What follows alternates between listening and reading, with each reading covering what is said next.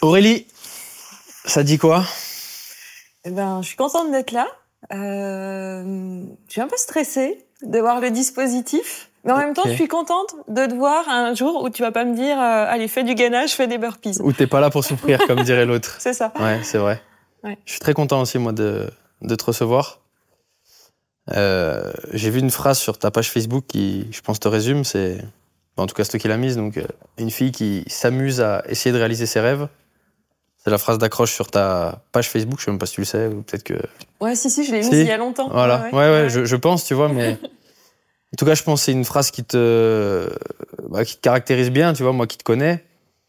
Euh, J'ai envie un peu déjà de moi recontextualiser le, le comment on s'est connu et après de te laisser euh, la parole. En fait, euh, le- parce que le souvenir que j'ai de toi, et j'en parle encore souvent à, à des gens, tu vois, quand je parle de, de tes exploits, de ce que tu as accompli, je leur ai dit, ben, en fait, il y a une meuf un jour qui, qui m'a contacté, bonjour, j'avais des renseignements pour du coaching, parce que c'est comme ça que ça s'est passé, Ouais. hein.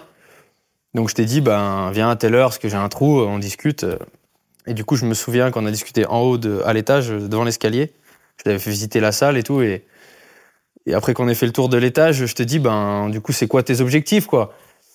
Sans, sans, sans que ça fasse macho de le dire, mais en général, une nana, elle vient, elle me dit, ben, moi, c'est pour les fessiers, c'est pour mincir un peu, c'est pour. euh, Enfin, tu vois, des trucs Ouais, ouais. au même titre qu'un homme va me dire, bah, c'est pour mes pecs, c'est pour euh, prendre un peu de muscle. Normal, tu vois?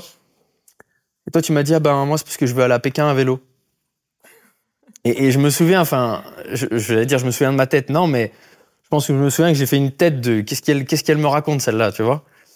Et, et- et je crois que la deuxième phrase, je te dis, mais tu fais du vélo, là? Ah non, non, je fais pas de vélo. D'accord, donc je fais pas de sport, je fais pas de vélo, et je vais aller à Pékin à vélo. Donc, c'est vrai que le défi, enfin, ça m'a paru fou, tu vois? Et du coup, ben, on est quoi?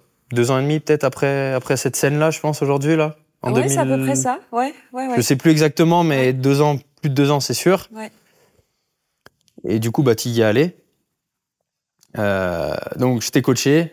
Tu y es allé. Tu es pas allé grâce à mon coaching. Hein, c'est pas ce que je suis en train de dire, hein, mais en tout cas, c'est comme ça qu'on s'est connus. Ouais.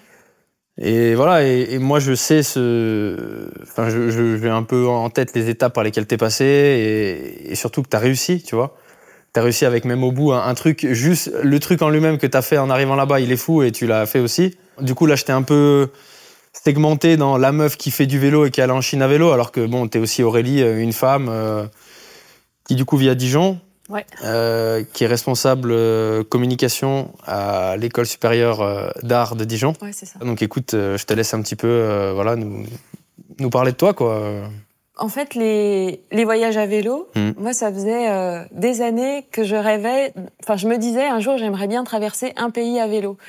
Et ça, c'était venu d'un souvenir, en fait, quand j'étais petite. On est allé, on a fait, en fait, euh, de mon petit village, Pluvet, jusqu'à une ville qui s'appelle Saint-Jean-de-Laune. Et moi, j'étais toute petite, tu vois, et ça me paraissait très, très loin. Et ce jour-là, j'ai adoré. Et euh, quand on est revenu à la maison, je, je me rappelle de l'émotion que j'avais eue de me dire, mais c'est génial parce que je suis toute petite et, et là, on est allé euh, super loin à vélo. Et j'ai gardé cette émotion-là, en fait, de ce dimanche-là avec mon père. Et je crois que c'est de là que en moi est restée le- l'envie de, bah, de faire des voyages à vélo, quoi, de, rouler plus longtemps. Et euh, pendant euh, des années et des années, je me disais, ça doit être fou quand même de partir à vélo, euh, de découvrir plein de choses, de quitter son, son quotidien. Mais j'avais quand même pas mal de, de barrières parce que je faisais pas de sport, parce que autour de moi, quand je parlais de voyage à vélo, les gens ils me disaient mais t'es cinglée, euh, tu vas pas partir toute seule avec un vélo. Il y avait aussi euh, un peu des, comme on dit, des croyances limitantes de la famille parce que euh, souvent mes parents ils disaient bah nous on n'est pas sportifs, Mm. nous on n'est pas intellectuels, nous on n'est pas ci, nous on Mm. n'est pas ça. Et puis du coup je grandissais avec ce, ce truc-là de me dire ben bah je pourrais C'est pas, pas pour faire, toi, quoi. c'est pas pour moi. Et je me disais, mais comment ça se fait? Quand je voyais des reportages à la télé, je me disais, comment ça se fait qu'il y a des gens, ils font des tours du monde, ils font des choses. Qu'est-ce qui fait qu'il y a une catégorie de gens qui font et puis une catégorie de gens, on dirait qu'ils vont faire que le rêver et qui réaliseront jamais. Et je me disais, bah moi, je suis dans la deuxième, euh, je suis dans la deuxième catégorie. Et au fond de moi, ça me rendait hyper, euh, hyper malheureuse. Et pendant des années, du coup, je me disais, bon, si un jour je veux traverser un pays à vélo, euh, il faut que je trouve quelqu'un pour faire ça parce que moi j'ai trop peur parce que j'étais quand même hyper euh, Hmm. hyper trouillarde et euh, et du coup pendant dix ans eh ben je l'ai jamais trouvé en fait parce que il faut trouver une personne qui a envie de faire la même chose au même moment euh, traverser le même pays Quand tu dis une personne, euh, tu penses à. Toi, t'aurais aimé un conjoint? Bah idéalement ouais Ouais. Surtout que pendant longtemps, j'ai eu euh, mon compagnon, euh, il était cycliste, il faisait du vélo, mais lui il faisait du vélo de compétition. D'accord. Donc quand je lui disais, euh, je voudrais traverser un pays à vélo, euh, il me disait, ben non, euh, il faut que tu t'entraînes parce qu'on va Mais pas Pour rouler lui, c'est pas rythme. bucolique, quoi, le vélo. C'est. Voilà. Et du coup, on n'avait pas du tout la, la même vision de, de, de la chose. Et même quand je lui disais, oh, moi, ce qui me fait rêver, ça serait de participer à un marathon. Tu vois, de courir un marathon. Mm. Il me disait, mais Aurélie, mais tu te rends pas compte. Il faut au moins euh, pratiquer pendant quatre ans, faire de la compétition pendant quatre ans. Et, et du coup, c'était, c'était impensable. Et, euh, et du coup, ben, je me suis rendu compte que les années passaient. Et puis finalement, ce... Quel âge aujourd'hui? Parce qu'on l'a pas. là, j'ai 34 D'accord. les années passaient et puis euh, je me rendais compte que je réalisais pas mes rêves en fait. J'en réalisais aucun Mhm. parce que finalement j'étais rentrée dans une routine euh, assez normale, avoir le travail, euh, le chéri. Je pense que quelques années après on aurait fait des enfants. Mhm. Et puis euh, bah moi je, je m'oubliais complètement. Et euh, je, je sentais au fond de moi que j'ai tout fait. J'ai tout fait complètement. Et puis il y a eu une année euh, où finalement on s'est séparés avec ce compagnon. Et puis, euh, je me suis dit, bon, bah, il faut que je... C'est peut-être le moment, en fait, pour faire des choses. Et puis, j'avais toujours ce truc, le- la, la barrière que j'avais eue, c'était toujours de me dire, bah, je suis pas sportive, donc je peux pas me lancer dans des choses euh, comme ça. Mm. Et une fois, j'étais allée à une conférence d'un voyageur à vélo dijonnais, Frédéric Marie, et lui, s'apprêtait à traverser l'Afrique du Nord au Sud. Je me disais, waouh, ce gars, quand même, euh, il va faire un truc qui est fou. Et il avait fait une toute petite conférence, on devait être une quinzaine. Et euh, à un moment, je lui avais dit, mais comment vous faites, euh, comment vous vous entraînez? Et lui m'avait dit, ah mais moi, je m'entraîne pas, je roule à mon rythme. Et ça m'avait, en fait, cette phrase, elle m'a, elle m'a bouleversée parce que je me suis dit, ah mais ce gars-là, il a fait des trucs de fou et il s'entraîne pas, il roule à son rythme. Et la question du rythme, moi, ça, ça me, ben, c'est quelque chose qui me trottait déjà, déjà dans la tête parce que au quotidien, je vivais pas à mon rythme. Mon temps, il était tout le temps compartimenté. Le temps du travail, le temps où on voit le copain, le temps où on voit la famille. Et même quand j'étais en vacances, je me disais, bon, bah là, il faut que j'optimise le temps pour euh, faire les trucs administratifs. Et il n'y avait pas de moment, en fait, euh, pour moi. Dans ma vie, il n'y avait plus de moment pour moi. Et lui, il parlait du rythme, il disait rouler à son rythme. Moi, je me suis dit, ben moi, ce que je veux, c'est vivre à mon rythme, et peut-être que les voyages à vélo, ça va me permettre ça. Si physiquement, euh, on peut faire les choses, on peut faire un voyage à vélo en roulant à son rythme. J'ai plus la barrière de me dire j'ai pas l'entraînement, et je me suis dit il me faut un vélo. Ben j'en avais un qui prenait la poussière dans mon garage. Je me suis dit j'achète deux sacoches, je vais faire mon premier voyage à vélo. Et tous les ans j'allais voir une copine à Londres, une autre à Édimbourg, et là je me suis dit ben cette fois euh, ben, je vais voir ce qu'il y a entre les deux villes en Mm. vélo. Et en plus ça me rassurait d'avoir euh, une copine de chaque côté, quoi, une personne de chaque côté. Et puis euh, quand je me suis lancée là-dedans, je me rappelle, la veille, j'ai eu envie de vomir.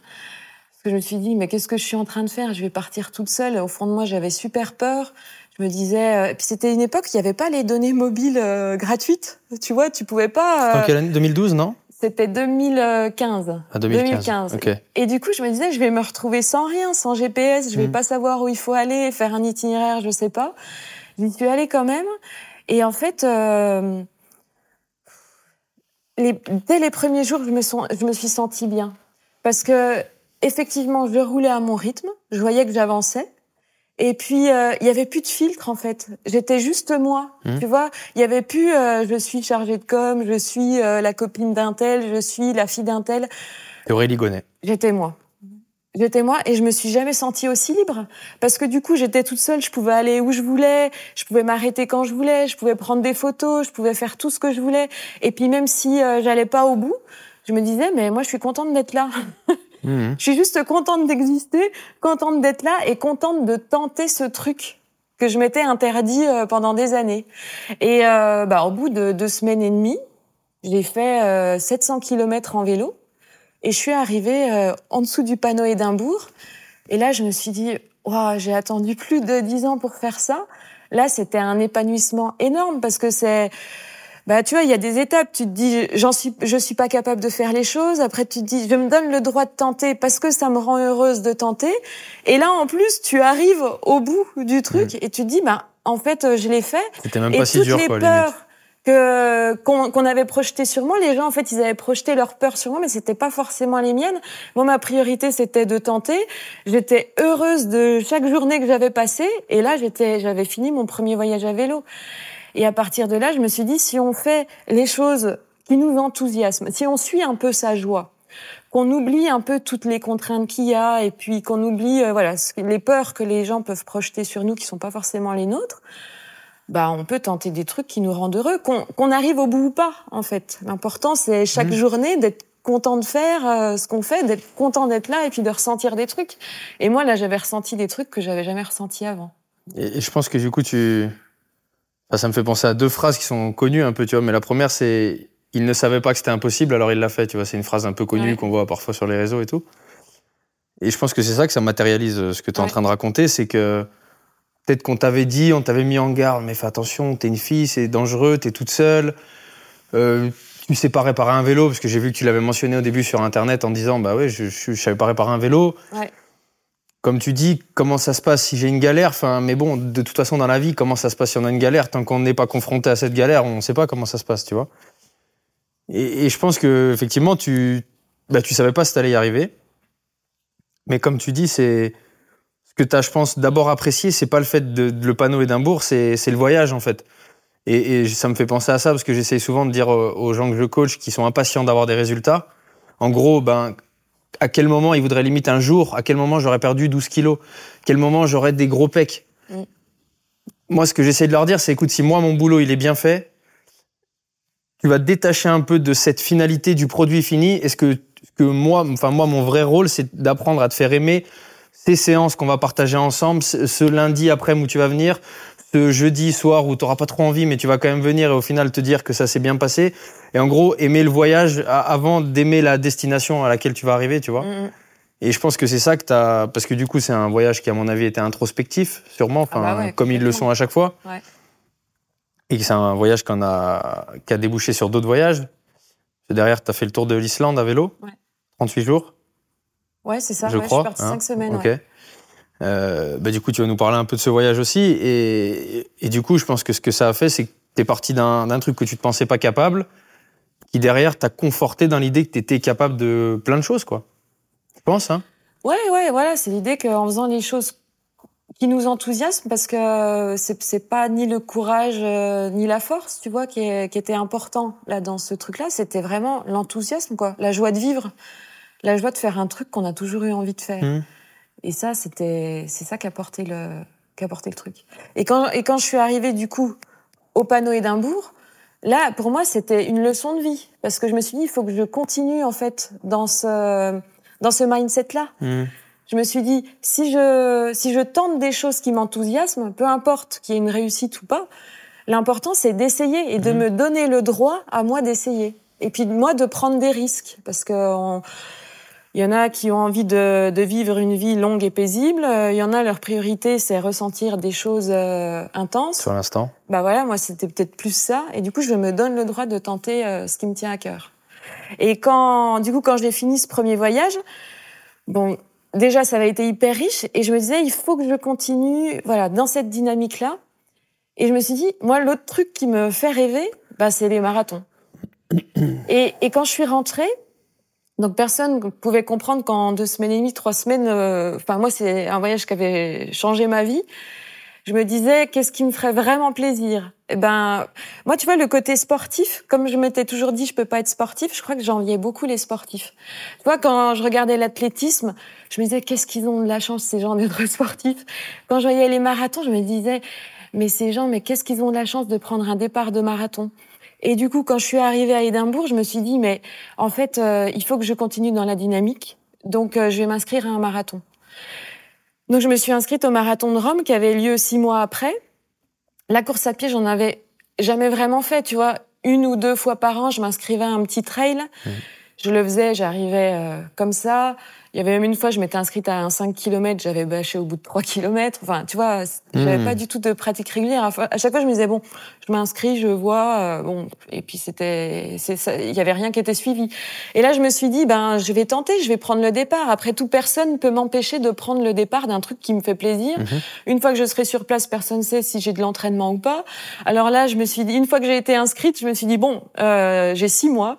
Je vais commencer à courir un petit peu. Et puis, euh, deux fois par semaine, j'allais faire euh, le tour du parc de la Colombière qui fait euh, deux kilomètres. Au bout de, euh, je crois, trois mois, j'ai tenté de faire un, un semi-marathon. Ré- Officiel, une course quoi. Officiel, Mhm. ouais. Je l'ai fini, mais au bout des 21 kilomètres, je me suis dit, mais heureusement qu'il n'y a pas le double. Ouais. J'étais cassée de partout. Je me suis dit, waouh, ça va être chaud. Et puis euh, après, je m'inscris pareil à, un trail de nuit. Là, je me fais une entorse. On était au mois de décembre. Le marathon, c'était au mois de mars, je crois, mars, avril. Et là, le mois de décembre, c'était la fin de mon entraînement parce que j'avais mal, j'avais mal. Puis bon, je me suis dit quoi qu'il arrive, moi j'ai payé l'inscription, j'ai payé les billets d'avion pour Rome. Je m'en fous, je prends le départ. Ah, tu t'es pas dit c'est pas pour moi, j'arrête tout du coup. Ah bah non non, je me suis dit bah non parce que personne saura que j'ai mal à la cheville, personne Ouais. saura que je suis pas entraînée. Moi je me suis dit c'est génial, c'est la première fois que je vais aller en Italie, je vais me retrouver à, à une course où des gens voilà ils font des, des super temps. Je me suis dit bah je vais faire partie du truc. Et quand je suis arrivée euh, là-bas, alors déjà je suis arrivée zéro pression. Parce que je me suis dit, déjà, je- je- si j'arrive à finir, ça sera miraculeux. Et puis, euh, en plus, je me disais, toute façon, je peux pas attendre euh, de moi de faire un truc de fou. J'ai pas, Mmh. j'ai pas d'entraînement, mais j'étais heureuse d'être là. J'étais heureuse parce que le départ, c'est autour du Colisée. T'as, t'as, je sais pas, t'as une ambiance particulière. Les gens avec tous les t-shirts colorés, tout le monde sait qu'il va galérer, tu vois. Tout le monde sait qu'il va souffrir, peu importe son niveau. Le premier qui va faire un temps de ouf, il sait qu'il va galérer. L'autre qui est dans la, dans le sas de départ des 5-6 heures, il sait qu'il va galérer pendant 5-6 heures. Et je me suis dit, c'est fou. En plus, niveau gabarit, il y avait de tout. Il y avait des gens hyper euh, fit sportifs, il y avait des gens euh, vraiment euh, très euh, enrobés. Et je me suis dit, bah, en fait, un marathon, il y a, il y a tout le monde. Il y a tout le monde et tout le monde se sourit, tout le monde est content, t'as la petite euh, adrénaline. Et quand ils ont donné le, le top départ, moi je me suis mise à pleurer, je me suis dit c'est pas vrai que je suis en train de vivre ça. Et j'étais heureuse et je suis partie comme une balle. Et au bout d'un moment, je me dis ouais j'en peux plus, j'en peux plus, je suis fatiguée et je vois le panneau 5 km. Et je me suis dit ça va être super long, Ça va être long, ouais. ça va être long. Tu l'as bouclé en combien de temps? 6h01. D'accord. Je me souviens, tu m'en avais parlé J'ai mis euh, 6 heures, mais tellement heureuse, tellement dur. Ça a été très très dur physiquement. Parce que euh, bah, tu marches, tu cours un petit peu, tu marches, tu cours, t'as mal partout. euh, puis après, euh, il y a de plus en plus d'espace entre toi et les gens. J'ai fini dans les derniers. Et ce qui est magnifique, c'est que le dernier, enfin les, les 10 derniers kilomètres, moi je marchais. Parce que j'étais courbaturée de partout, j'en pouvais plus. Et dans le dernier kilomètre, il y a un gars déguisé, un Italien, qui me prend la main pour qu'on court ensemble le dernier kilomètre. Et il parlait pas, en- il parlait pas anglais, je parlais pas italien, on parlait rien. Et je lui, dis, mais je lui, je lui serrais fort la main, l'air de dire, je peux plus courir, quoi. Et lui, il me serrait fort la main, l'air de dire, si, si, le dernier kilomètre, tu Ouais. vas le courir. Et grâce à lui, on a fini le marathon en courant, tu vois. Et pour moi, c'était, c'était magnifique de finir comme ça. Parce que j'avais pas, au départ, j'avais pas non plus beaucoup d'attentes. Et je me suis dit, ben, avec lui, j'ai fini, on s'est fait un hug, j'ai eu la, la médaille. Et je me suis dit, ouais, je viens quand même de finir un... Bon, alors en 6 heures, hein, ça, ça vaut rien. Mais moi, c'était le plus beau jour de ma ça, vie. ça vaut, ça vaut tellement. C'était le plus beau jour Ça de ma vaut vie. tellement, c'est fou. Enfin, et, et je pense à tous ces gens qui attendent constamment le bon jour pour commencer, tu vois, le, le bon jour pour euh, se mettre euh, au régime, le bon jour pour euh, se mettre à courir, pour s'inscrire dans une salle, pour. Et je pense que t'es- t'es la meilleure, euh, t'es l'incarnation qu'il n'y a pas de meilleur jour en fait. Le, le meilleur jour c'est demain. Tu t'aurais pas été plus prête euh, deux semaines après ou deux semaines avant. Non. Le marathon est tombé ce jour-là. Non, non. Hop, et le jour où tu as pris ton vélo pour te dire, bah allez, je vais à Édimbourg en vélo, Ouais. bah, c'était peut-être sur le papier, il y avait peut-être des trucs qui faisaient que c'était pas le meilleur jour non plus, mais tu l'as fait. Et au final, tu as terminé. Et ça t'a donné encore plus, encore plus d'inertie pour les choses que tu as fait derrière, Ouais, bah oui, oui. quand tu vas nous parler. Ouais, ouais, ouais, ouais. Et je me souviens encore, quand on a parlé, euh, et, et que tu m'as dit, ben ouais, puis euh, entre le vélo, je, enfin, je voudrais faire des marathons aussi, et j'ai déjà fait des marathons. Et je me souviens de t'avoir demandé, mais ok, tu fais pas de vélo, mais du coup, tu cours tu fais des marathons. Ah non, non, je cours pas. Donc, donc moi, j'avais en face de moi une meuf euh, qui me dit, bah, je veux, je veux faire euh, 7500 km de vélo sans faire de vélo et je fais des marathons, mais je m'entraîne pas. Et donc à la fois, il y a le, le coach qui, moi, je me souviens même t'avoir dit, ouais, mais attends, mais 42 km, quand même, ça se fait pas. Et à la fois, j'avais envie de me dire, mais, mais ferme-la en fait. Non, mais pourquoi pas Et, et ferme-la parce que parce que c'est une vraie leçon, tu vois. Et c'est une vraie leçon de. Encore une fois, avec avec l'envie, on soulève euh, des montagnes entières. Et, et- enfin, toi, t'en soulèves euh, à chaque fois. C'est c'est incroyable. C'est c'est incroyable. Et ce que t'as fait derrière, le Tour de l'Islande, euh, pareil. Je pense que les conditions étaient un peu dures. Je, crois- je me souviens qu'on en avait parlé un peu. Mm. En fait, t'as une vraie âme d'aventurière, quoi. Je pense vraiment, tu vois. Et Bah, euh, alors, âme d'aventurière, je sais pas, toi, ce, quel périmètre tu y vois, mais moi, Bah, c'est se retrouver toute seule au. Kazakhstan euh, dans une tente, c'était pas aventurière, je sais pas ce que t'es. Hein.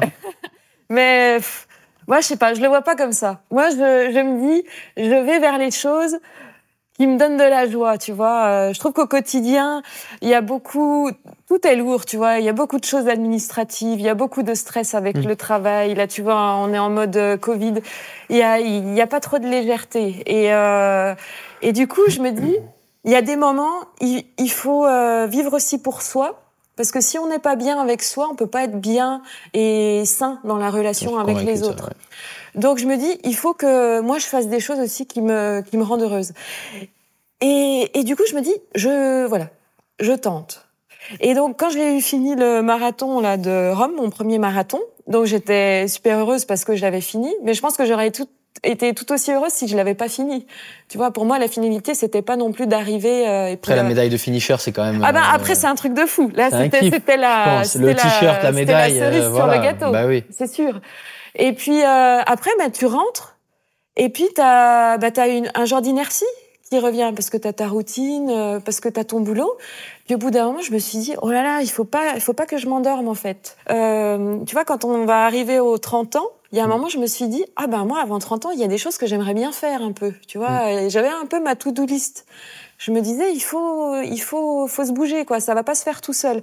Si on attend toujours d'avoir un mentor, si on attend que quelqu'un nous dise, oui, tu vas être capable de ça, oui, c'est le moment de faire ça. Bon, bah, c'est bien si ça se passe comme ça, mais si t'as personne qui te dit les choses, bah, il y a un moment, il faut que ça vienne euh, de soi. Et t'as toujours eu cette envie, du coup, de, au fond de toi, d'épanouissement un peu, euh, euh, qui va à l'encontre un peu des codes. euh, quand t'es une femme, je pense que quand t'as quand t'as 30 ans, euh, on, ta famille te dit toujours, euh, oui, mais euh, et, et les enfants, c'est quand Enfin, en gros, tu, quand tu, là, t'as 34 ans et tu vas à l'encontre un peu de, de ce que la société voudrait dicter à une femme, finalement, à savoir euh, fonder un foyer, etc. Alors qu'au final, tu t'épanouis, toi, de manière euh, incroyable. Et et- et t'as jamais eu au fond de toi ce. Est-ce qu'on te berçait avec ce. Bah, ce diktat familial de voilà ce schéma ou est-ce que toi au, fond de toi tu savais que t'étais toujours un peu enfin, que t'avais cette espèce de pas de rébellion parce qu'au final c'est pas de la tu vois c'est mais cette envie de t'épanouir en fait Je sentais que je me bridais et qu'on me bridait un petit peu, si tu veux. Après, je me disais, euh, en fait, il y a eu un moment où je me suis dit, euh, c'est pas les autres qui sont responsables de mon bonheur. Tu vois, si moi je me sens pas bien, c'est aussi parce que je fais pas les bons choix. Et c'est aussi parce que je me cache derrière ben, des, des schémas qui me vont bien. Parce qu'on est plus, enfin, quand on a sa routine, quand on a son schéma, on prend pas de risques C'est écurisant. on est, ouais, on est tranquille. Et je me suis dit, si, si moi je veux vivre des choses, si je veux avoir des émotions fortes et, euh, et me, et me retrouver aussi, parce que j'avais tout le temps l'impression que les gens ne me voyaient pas comment moi je, je sentais que je pouvais être. Tu vois? Hmm. Donc, euh, La couverture reflétait pas le bouquin, quoi. ben ouais, et puis ce qui est très drôle, c'est que souvent les gens, quand je, les, quand je rencontrais des gens, ben d'une, fallait qu'ils me voient 4-5 fois, tu vois, avant de pouvoir me reconnaître. Donc même quand je les revoyais, que je leur disais bonjour, ils se rappelaient plus de moi. Et puis jamais dans les conversations, on me demandait euh, ce que j'aimais. Tu vois, souvent on se, cantonne, on se cantonnait à ce qu'on savait de moi. Et je me disais, bah, c'est, bizarre. Et, il y avait des moments, genre, du coup, je me disais, ben, les gens doivent pas me trouver intéressante. Et je me disais, en fait, moi, j'aurais des choses à dire, il y a des choses qui me passionnent, mais j'en parle à personne. Et surtout, je j'expérimente pas les choses qui m'intéressent. Et je sais pas, ouais, je vivais dans un truc un peu, euh, bah, je vivais pas à fond. Du coup, deux années ont passé après euh, le, le, marathon. Et, je me, et là, je me retrouvais encore à un moment où je me disais, Là, j'ai besoin de silence, de me retrouver seule dans des beaux paysages, et puis toujours avec l'idée de se dire un jour j'aimerais quand même bien essayer de faire un long voyage à vélo, mais là je suis pas, je suis pas encore prête, donc je me disais il faut que je teste, il faut que je vois si ça me plaît de rouler euh, quand c'est plus dur, tu vois, quand il y a du dénivelé, si ça me plaît aussi de rouler euh, sous la pluie, parce que mon premier voyage à vélo, tu vois, c'était deux semaines et demie, il avait fait super beau, c'était plat. Alors que t'étais en Grande-Bretagne, mais il y a jamais eu de pluie quoi. J'ai eu une demi-heure de pluie, donc donc ça allait. Et euh, je me dis, il faut que je teste un truc euh, plus dur pour voir si physiquement ça, ça va me plaire aussi. J'en parle à un copain qui me dit, mais en fait, je pense que ce que tu décris, c'est l'Islande. Il y a des super paysages, il y a des endroits où tu peux te retrouver toute seule. Il fait un temps dégueulasse. Là, au moins, tu vas pouvoir te hmm. tester. Il y a des glaciers, euh, il y a des volcans, ça va te plaire.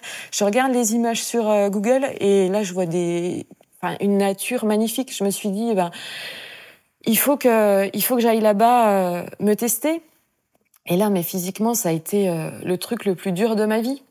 Parce que j'arrivais à Reykjavik et euh, j'attaquais par une piste. J'attaquais par ce qui me faisait le plus peur, en fait, dans le voyage. C'est une piste au milieu des terres qui fait 200-250 kilomètres. Et sur les blogs, j'avais lu qu'il n'y avait pas de ravitaillement. Alors moi, j'avais mis plein d'eau sur mon vélo, de la bouffe et tout. Mais si tu veux, je, je, je savais, j'avais pas encore le de réflexe de me dire ben, quel dénivelé c'est, comment ça va être, quel type de, de terrain, je savais pas trop. Et puis euh, quand je suis arrivée sur la piste, au début ça allait, et après ça a commencé à monter descendre, à monter descendre, un chemin dégueulasse. Et là, et, et là je me suis dit. Euh, mais en fait, c'est trop pour moi physiquement. Je suis pas, je suis pas du tout à la hauteur. J'étais fatiguée, je me rappelle, je me suis mise à pleurer. Et je me suis dit, mais qu'est-ce que je fais là? Je suis toute seule avec mon vélo au milieu de rien. Tu dormais en tente, hein? Euh, ouais, j'étais en tente, mais en Islande, j'avais prévu d'aller que dans des campings. Et là, ce soir-là, je me suis dit, mais jamais j'atteindrai le camping. Et là, je me mets à pleurer. Et je me suis dit, mais qu'est-ce que je fais là? Qu'est-ce que je fais là? Et puis, au bout d'un moment, je me suis dit, bon, je suis là, je l'ai quand même choisi. Tu vois, euh, je l'ai choisi. Je suis quand même dans un pays qui est vachement beau. Autour de moi, il y avait que des trucs beaux. Je me suis dit finalement, là, ma vie, euh, il va pas m'arriver quelque chose de grave parce que sur moi, euh, j'ai de l'eau, j'ai de la bouffe, j'ai ma tente pour dormir ce soir. Euh, demain matin, quand il va passer une voiture, au pire, je pourrais l'arrêter si vraiment, tu vois, je suis en danger. T'avais de l'argent si jamais t'avais un craquage de dire allez, je dors à l'hôtel ce soir ou... Bah non, il y avait pas d'hôtel. Là, c'est une piste, euh, il y avait rien. Mais tu l'envisageais, enfin, ou, c'est proscrit dans ton process de tous tes voyages de te dire. Euh, non, bah là, je m'étais C'est tricher en gros de faire ça. Ah non, non, pas du tout. Non. Non, non, pas du tout. D'ailleurs, mon premier voyage à vélo, j'étais qu'en auberge de jeunesse. D'accord. Tu vois, j'avais pas encore expérimenté, euh, j'avais hmm. pas encore eu le truc de me dire, je vais dormir dehors. Puis là, je m'étais plutôt dit des campings, parce que j'avais peur, moi, de faire du camping sauvage toute seule. Et puis, euh, du coup, là, j'étais euh, au milieu de rien. Et voilà, et je me suis dit, ben en fait, la situation, elle est pas si dégueu que ça, parce que je suis là où je voulais être. Mm. Je suis toute seule, et si je continue à, être à l'arrêt et à pleurer, effectivement, les 200 km, ils vont pas s'avaler tout seuls. Donc là, ben, j'ai poussé. j'ai commencé à pousser, et là, ça a été euh, des heures et des heures où j'ai poussé, parce que de toute façon, j'avais plus de force dans les jambes, plus rien. Et, et j'ai continué comme ça pendant des heures, puis je me suis dit, bon, bah finalement, j'ai quand même avancé un petit peu. J'étais pas mécontente. Et puis la joie est revenue, puis je me suis dit, bon, là, je me sens de remonter un peu sur le vélo, c'est devenu un petit peu plat. Et puis euh, ce soir-là, en plus, c'était une période où c'est les nuits blanches. Il n'y a pas de nuit, en fait, en Islande, en été. Donc tu peux rouler jusqu'à minuit. Donc j'ai roulé jusqu'à une heure du matin. J'ai enfin trouvé un petit euh, camping. Alors, il y avait, il y avait personne, en fait. Mhm. C'était un espace camping, mais il y avait personne. Et là, je me suis dit, bah, en fait, euh, il faut que je continue comme ça. Quand c'est dur, eh ben, il faut que j'aille à mon rythme. Voilà, parce que comme t'avais dit le mec finalement, je suis euh, pas en danger de mort. Euh, je suis quand même contente d'être là. Je suis contente de vivre ce truc-là. Le lendemain, j'avais la patate. J'ai eu de la chance. J'ai eu le vent dans le dos, et je me suis dit, ben voilà. Encore une fois, si on fait les choses à son rythme et qu'on est content d'être là et puis qu'on relativise aussi parce que souvent on a l'impression d'avoir une montagne sur les épaules alors que finalement c'est que euh, l'histoire qu'on se raconte. Mhm. parce que ce jour-là, finalement, bah, j'avais un vélo, je pouvais le pousser, euh, j'avais à bouffer. euh, ma vie, elle était pas en bonne danger. J'étais là, j'étais là pour vivre des trucs comme ça et je les vivais. Donc je me suis dit, bah cool, je continue. Et puis l'Islande, ça, ça a été, euh, donc là, ça a été vraiment la première fois que j'avais un vrai coup au moral en, en voyage. Et puis deux jours après, j'ai vu des, des trucs magnifiques et, et je me suis dit, mais je suis à ma place. Et euh, au bout d'un moment, ben le tour de l'Islande, il s'est fait quoi. J'ai Mhm. réussi et et il y a eu des journées de pluie, des cinq heures sous la pluie. Il y a un vent de fou. Je me rappelle d'une journée, le vent il venait de ma gauche, il venait sur le côté. Il était tellement fort que la première fois, il m'a fait descendre du vélo. J'ai jamais pu remonter sur le vélo. Parce que pour remonter sur le vélo, je pense qu'il y a un moment où tu es un peu en équilibre. Mm. Mais là, le vent, il te pousse. Donc j'ai passé après euh, cinq heures sous la pluie à pousser le vélo parce que de toute façon, je pouvais plus remonter sur le vélo. Donc voilà, il y a eu des trucs. euh, Puis, puis de toute façon, j'étais pas, j'étais pas prête pour un voyage comme ça. Physiquement, j'étais pas prête. Puis au niveau du matériel, j'avais pas anticipé quoi. J'avais même pas des chaussettes euh, super chaudes. euh, Mm. J'avais pas pris de trucs en- en ombre. Tout était mouillé. Je me suis retrouvée des moments dans la tente. J'avais rien pour sécher. euh, J'étais humide tout le temps. J'étais cinq semaines. Même j'avais pris une paire de baskets pour les cinq semaines. Le premier jour, je me suis pris une rabasse euh, monumentale. Tout était euh, trempé. Question bête, mais euh, des trucs comme l'hygiène et tout, c'est non, on s'en fout quand on est dans un voyage C'est pas comme ma ça. priorité. Ouais. Ah ouais, mais vraiment pas. Il y a pas des moments où tu dis putain merde, ça fait tant de jours, je me suis pas lavé. Ah non, non, non. Non. hein. Non, non, non, c'est pas ma, c'est pas euh, du tout ma priorité. Et puis en voyage à vélo aussi, je- enfin j'ai remarqué, je me, enfin je me, je me, je gomme un peu tous les signes de féminité. Je, je me sens bien quand je suis un peu transparente. Et puis euh, du coup, au bout d'un moment, ben les, au bout de, de cinq semaines, quelques jours avant d'arriver à Reykjavik, je me dis, ben en fait le, le tour, je l'ai presque bouclé. Et là, j'avais presque un petit coup au moral parce que je me disais, euh, bah là, l'aventure va se finir. J'ai encore vécu un truc de fou. Derrière, je vais reprendre une routine. Je Mm. sais pas si je vais réussir au quotidien à avoir des, des émotions pareilles. Et puis, euh, j'étais dans ma tente et je me dis, ah, mais je crois que le marathon de Reykjavik, il est à peu près à cette euh, période-là. C'est fou. Et alors, j'étais en mode, sur le coup, dépité. Dans ma, tu sais, ma tente, elle est toute petite. Donc, t'es t'es comme ça dans ta tente. J'étais sur mon téléphone. Je me dis, je vais regarder quand même euh, euh, la date. Je me dis, waouh, le marathon, ben, je vais arriver. Il est deux jours après. Tu vois, mon, à Reykjavik. Et je regarde les inscriptions. Je me dis, ah, il doit falloir un, un, tu sais, un certificat Ouais, ouais, médical. Pas besoin de Pas certificat médical. Et je vois qu'on peut encore s'inscrire. Bah, boum, je crois que c'était 90 euros. J'ai payé. Je me suis dit, bah, dans deux jours et demi, je cours le marathon de, de Reykjavik. C'est- fou. Et ça, ça m'a- Franchement, les gars, si vous pensez encore, vous pouvez pas aller courir dimanche matin, peu importe quel jour vous allez voir la vidéo. Mais le prochain dimanche, quand vous allez regarder la vidéo, dites-vous pas, je vais pas courir, il pleut. Parce que si vous avez écouté ce qu'elle raconte, franchement, c'est pas possible. Et là, je me suis dit, tu vois, ça m'a redonné la pêche. Je me suis dit, bah là, je vais finir sur un truc super. Mmh. Donc, en fait, je suis arrivée à Reykjavik. Le lendemain, c'était, tu sais, les, dans les marathons, t'as les villages marathons. Ouais. Donc là, je me suis dit, il faut que j'achète une paire de baskets. Je vais acheter une casquette parce que j'avais quand même l'expérience du marathon de Rome où j'avais froncé les sourcils. euh. Je me suis dit, j'achète une casquette, j'achète un legging parce que j'avais pas de legging pour courir. Et puis euh, le surlendemain, bah, c'était le marathon. Mais là, mais j'étais heureuse comme jamais. Heureuse comme jamais de prendre le départ de ce marathon. Et puis en fait, les 30 premiers kilomètres, je les ai courus, mais comme j'ai jamais couru de ma vie. Alors euh, à mon rythme, hein, en mode euh, Mario Bros. Tu saurais dire à peu euh, près euh, Ah bah, la vitesse sais, à laquelle tu courais? Ah ben vraiment euh, pas vite parce que j'ai mis encore euh, 5h30, tu vois, pour le courir. C'est beau déjà d'améliorer Bah, j'avais amélioré, j'avais bah, j'avais d'une- amélioré d'une demi-heure. d'une demi-heure mon Ouais, temps. C'est balèze. Et, euh, et c'était super. Et j'étais super heureuse. Et par contre, arrivé à 30 km, alors j'ai découvert que ça s'appelait le mur. Hmm. Mais alors là, mais plus rien dans le sac. plus rien. Ce que t'avais pas eu à euh, l'inverse euh, à Rome. T'avais pas ressenti ça. Rome, j'ai eu le mur au bout de 5 km, moi. Non, Rome, ça a été le truc le plus dur de, une de ma vie, 5 quoi. horrible. Vraiment euh, terrible. Et là, et d'ailleurs, à chaque fois que je fais un marathon, je me dis plus jamais je ferai ça tellement ça fait mal. et là, donc Reykjavik, 30 km, j'étais heureuse, quoi. Je sais pas comment, comment le, le décrire, tu vois. Vraiment un sentiment de, de joie. J'étais bien, j'étais à ma place, j'avais fini mon tour. euh, et, euh, et vraiment les derniers kilomètres, par contre, l'horreur, quoi. J'étais un peu en marche euh, rapide. Je pouvais même plus trottiner. euh, j'avais, j'avais, j'avais plus de force, vraiment. C'est un hypo peut-être un Trop, peu trop mal. énergétique et tout, même pas spécialement? Bon, peut-être un peu, je, je Ouais, sais pas, comme, comme tu savais connais même rien, pas le j'en sais rien. Ouais, ouais. C'est incroyable cette innocence que tu as sur tous les. J'avais mal partout. Ouais. Euh, je pouvais plus bouger les muscles, je pouvais plus les toucher. Et après, il y a eu le dernier kilomètre. Et là, je me suis rappelé de l'Italien qui m'avait tenu la main à Mhm. Rome. Je me suis dit, le dernier kilomètre, je le cours. et là, bon, courir, c'est un grand mot. J'ai trottiné, tu vois, autant que je pouvais. Je me suis dit, il faut que je franchisse en trottinant. Et là, mais moi, là, à chaque fois, le dernier kilomètre, je pleure. Je pleure tout ce que je peux. Et après, je pouvais plus marcher, quoi. Je suis arrivée, je me suis posée, j'ai pas pu me relever pendant une demi-heure. Et puis après, j'ai boité jusqu'au camping pour rentrer.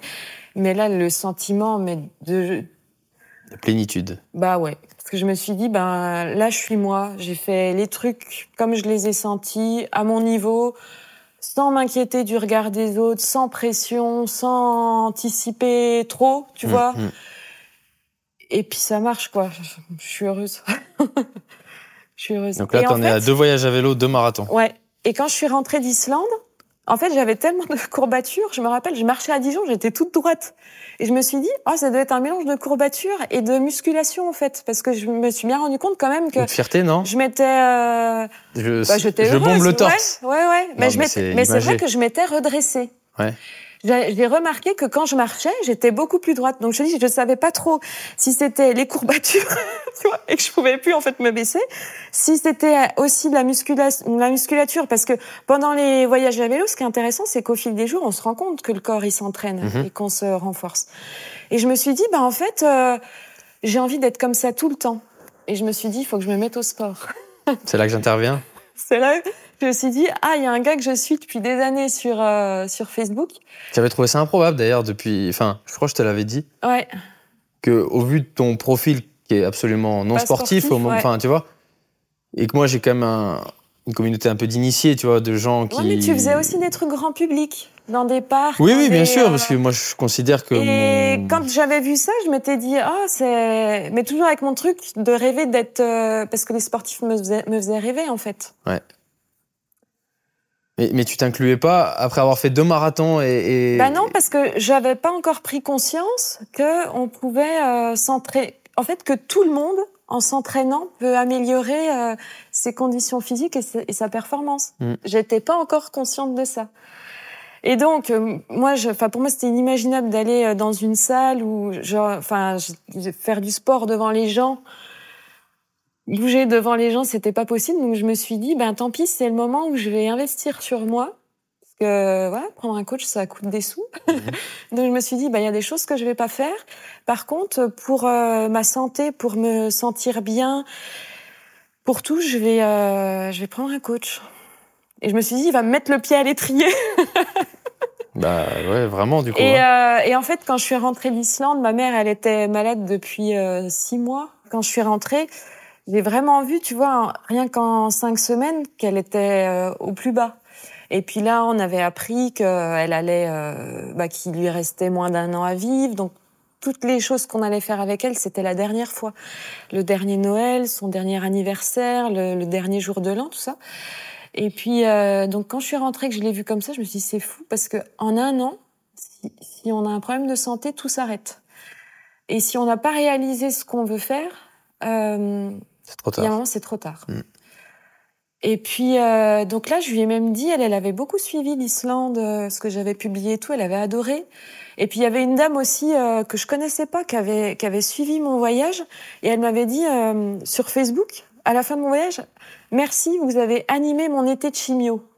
Et pour le coup, là, là moi, je prenais Ça la vaut- mesure de ce que ça de voulait dire. ça. Et je m'étais dit, bon, ben, c'est bien parce que ma mère, ça l'a sorti aussi de son quotidien de traitement. Et puis, il y a cette dame que je connais pas, ça l'a aussi, euh, bah voilà, ça lui a ouvert une fenêtre sur l'Islande, sur le voyage, tout ça.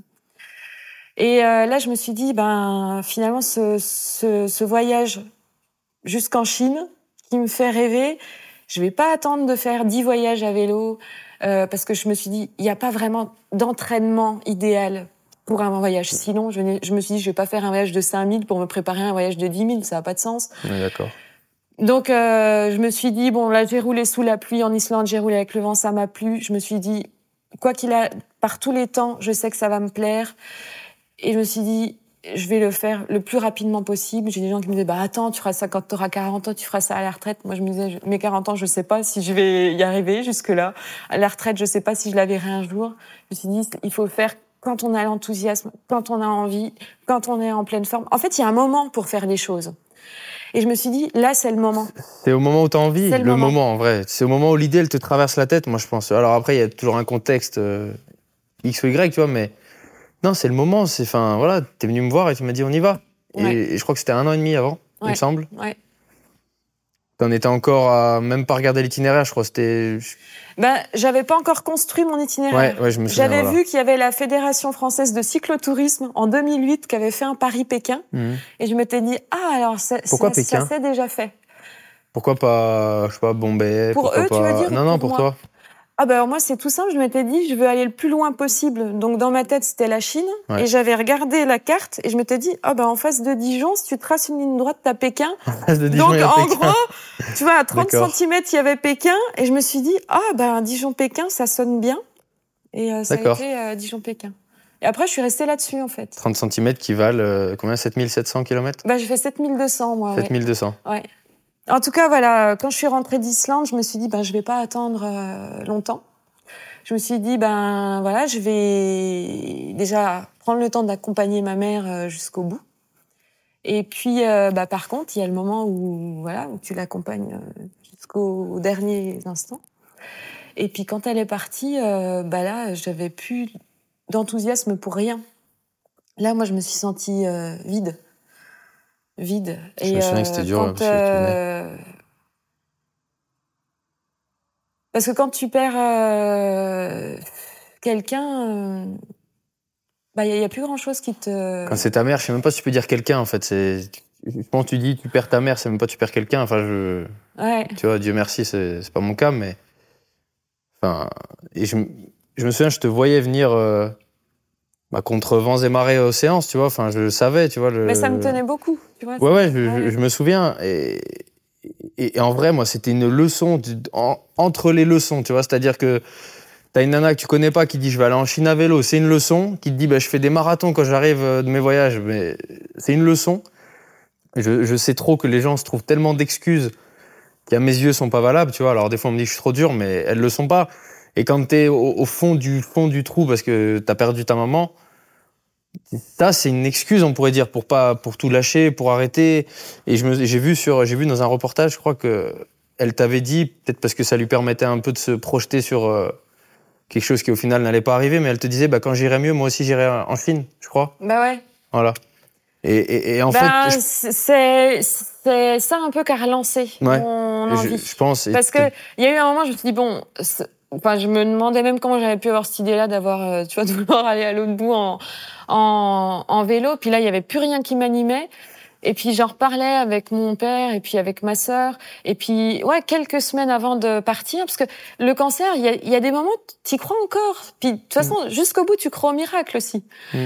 Et euh, elle nous disait, parce que ma sœur était allée aussi à Pékin, euh, elle en, en avion, euh, je crois un an avant. Ma mère, elle avait été éblouie par les photos, mais elle avait super peur des avions, elle avait jamais voyagé. Et là, dans la chambre d'hôpital, elle nous dit, euh, ben moi, quand j'irai mieux, euh, je veux prendre un avion et aller en Chine, parce que moi aussi, je veux voir Pékin. Et, et au bout d'un moment, j'ai repensé à cette phrase-là et je me suis dit, bah non, bah moi, je vais y aller. pour toi, pour elle. Ben, je vais y aller hein, et puis on va arriver là-bas ensemble, quoi.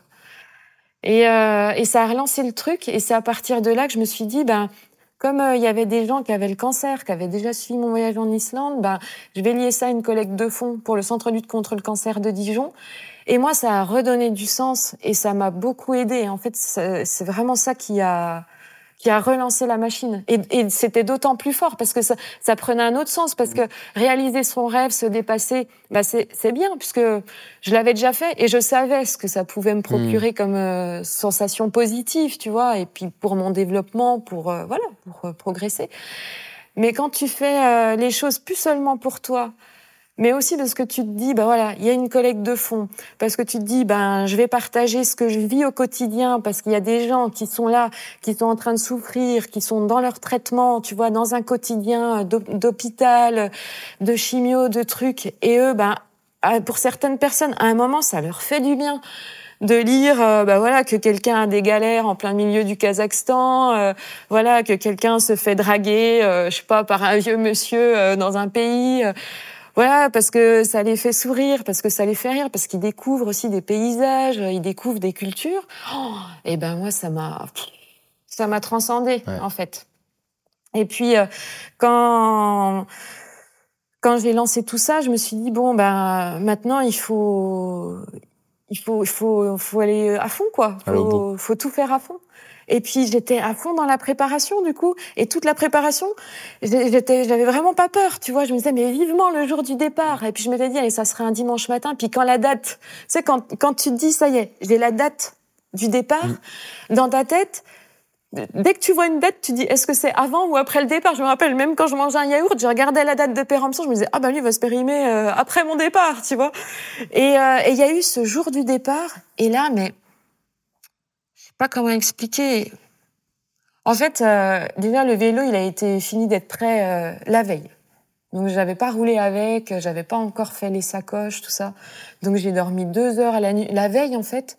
Et puis euh, comme moi je me suis pas mariée, je fête pas mes anniversaires, je m'étais dit là j'invite tout le monde, tu vois, tous les gens qui veulent venir à mon départ, Mhm. et ben qui viennent. Il y avait du monde, hein.